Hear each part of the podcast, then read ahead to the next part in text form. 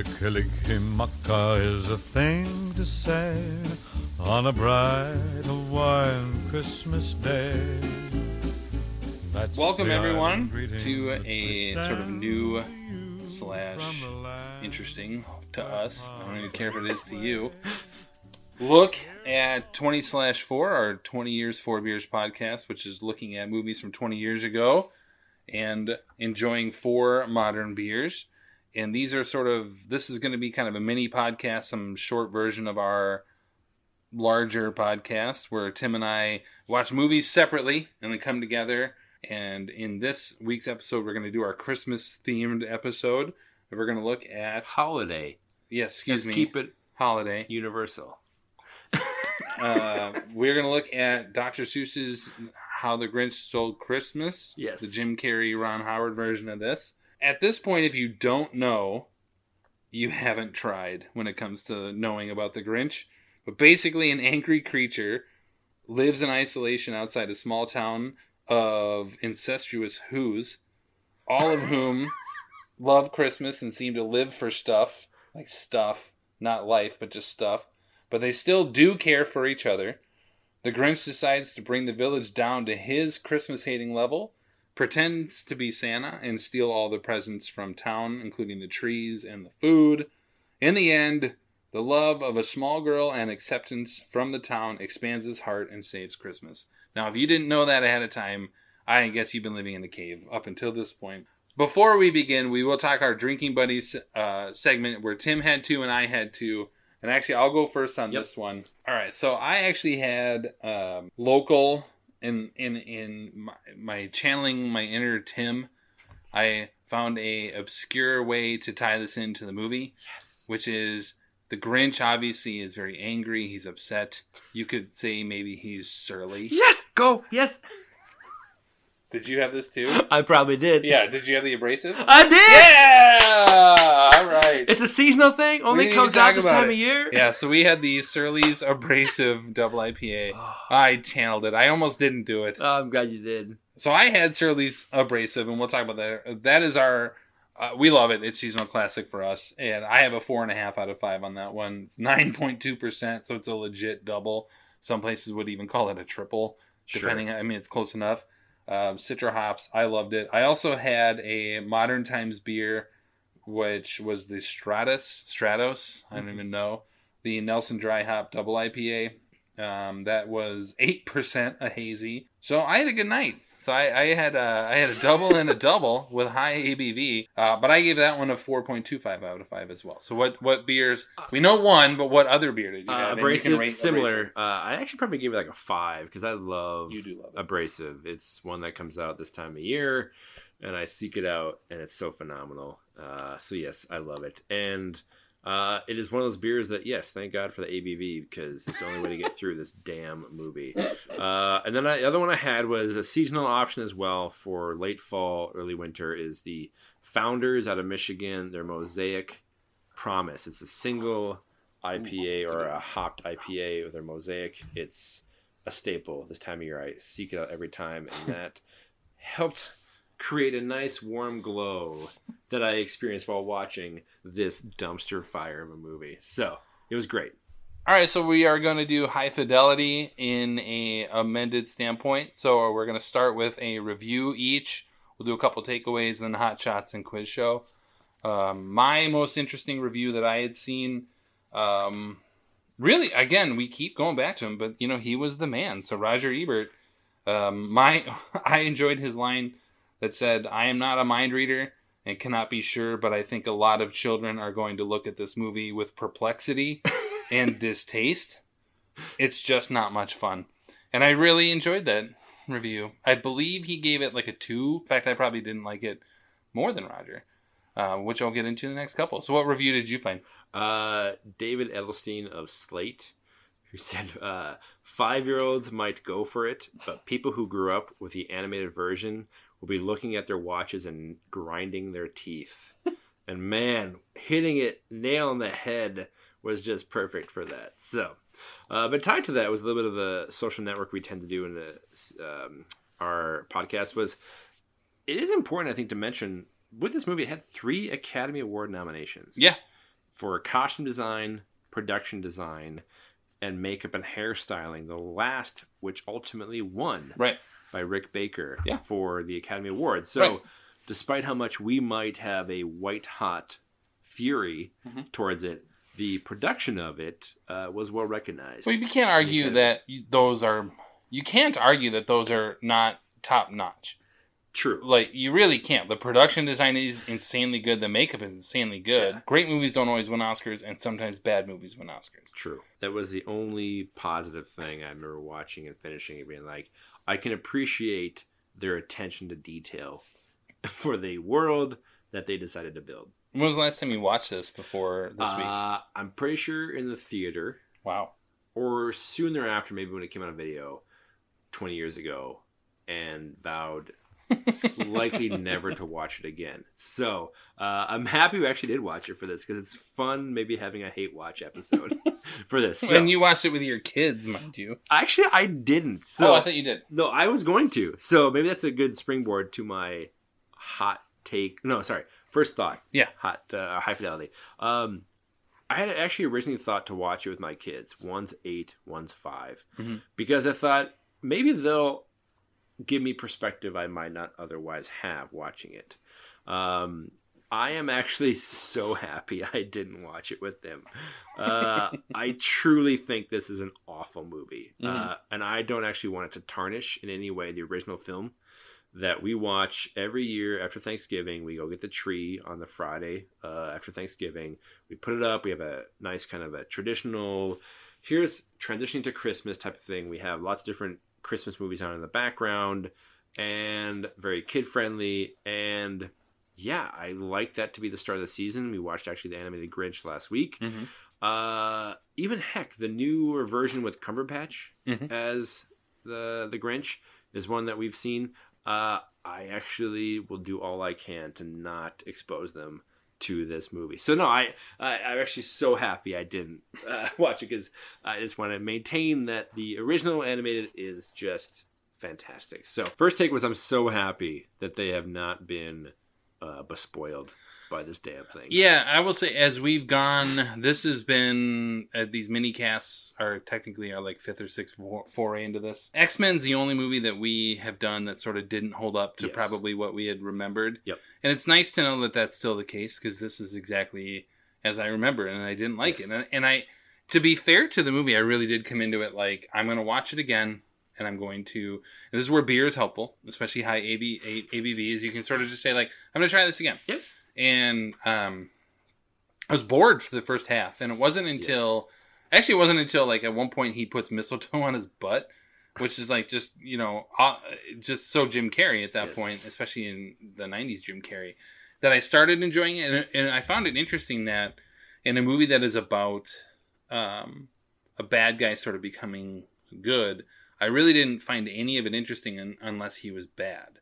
Like it wasn't until he sort of was actually he sort of embraced his evilness that I was like, oh, this is actually now it's enjoyable because right when that happens is sort of when the comic cartoon takes over. Yep. And I, I actually don't like the cartoon even that much. I, I'm I'm in the minority on that. I, I know, but I don't really like the cartoon either. So, um, but no, my my first reaction was just like, oh, this is exactly what I remember. Yes, Yeah. exactly. I remember thinking it was so bad that watching it again, I actually broke it up into, I think, three different days of like 30, 30 minutes because I truly was like, I can't do anymore. So, like, the first 40 minutes, I stopped hmm when Cindy Lou Who goes up the mountain to tell him he's won this Jubilation Award Right. thing. And I thought, oh my God, there's still an hour left of this. I can't fathom it. And then I watched the middle third to the point where he's about to go down to the village Mhm. and take all the presents. And there's still 35 minutes after that. hmm I was like, what is happening? Like, I'm so happy I broke it up because one sitting, kudos to you. I know I think you did one. hmm Uh, I I don't know that there is much more awful things in the world that I, from a movie going standpoint, hmm um, to do this. Yeah, I was so happy. I couldn't stomach him more. Going to Jim Carrey, uh, whom I adore. Actually, I love him. Yes. and and in a lot of ways he's really good in this and, and some of the improv was really good he has one of my favorite lines in this that he's ever said, which is when they're driving down the sleigh down the mountain towards the end. Cindy Lou's screaming and he and he's all happy and he's like, "The sun is bright and the powder's bitching," and I was like. I love it because you're just like now you're embracing it. You're just fun. Yes. Like that was fun. I really was struck with. I don't know how an editor can ever edit a Jim Carrey movie. I don't know how you edit this movie. Like early Robin Williams Yeah. type of thing. Yeah. Yes. I don't Yes. think yeah. I don't know how you can ever edit a performance and make it seem like a human being is speaking right now. So in that sense, it's actually pretty impressive. But um, that was the nicest thing I could say about it. There's a couple lines I like. I think they do a good job of making the Who's not be perfect. The one problem of Sure. the cartoon is that it's like it's either good and bad, and the Who's are actually sort of the humans in this scenario. Like they're good and bad. Yeah. It's not or. Yeah. So I mean, there are things about it that I wanted to like, but in the end, I just was like bored the entire time. It wasn't very. It, it's not. It's not good at all.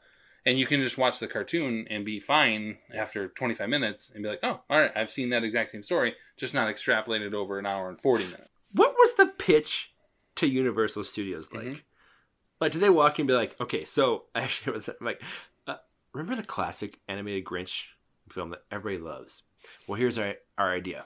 We plan to go on a weekend long cocaine bender while writing the script. So it's totally insane and has no sense of joy or merriment at all. Uh, we're going to throw in a pointless, half assed origin story, add in a really odd undercurrent of creepy sexualization, which is going to feel jarring for what should be a children's movie. We're just going to let Jim Carrey satisfy every horrible slapstick and shticky whim he has to the point it becomes unbearable. We're going to make the Whovillians annoying and insufferable. And as if that's not enough, we're going to salt every sense the audience has to a level which will make it almost impossible to finish the movie because it's going to ultimately be run four times as long as the original movie. Now, is that something you might be interested in? Mhm. Like, I just And they were, and they made money, They- and now it's they tons of considered money! it's Ah, considered a classic, or not classic necessarily, but people watch it every year and they love it.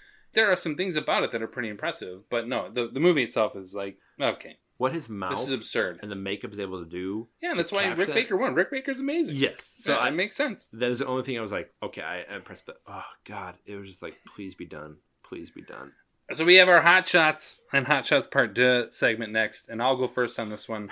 My hot shot is that Ron Howard, who directed this, is one of the most overrated directors of all time.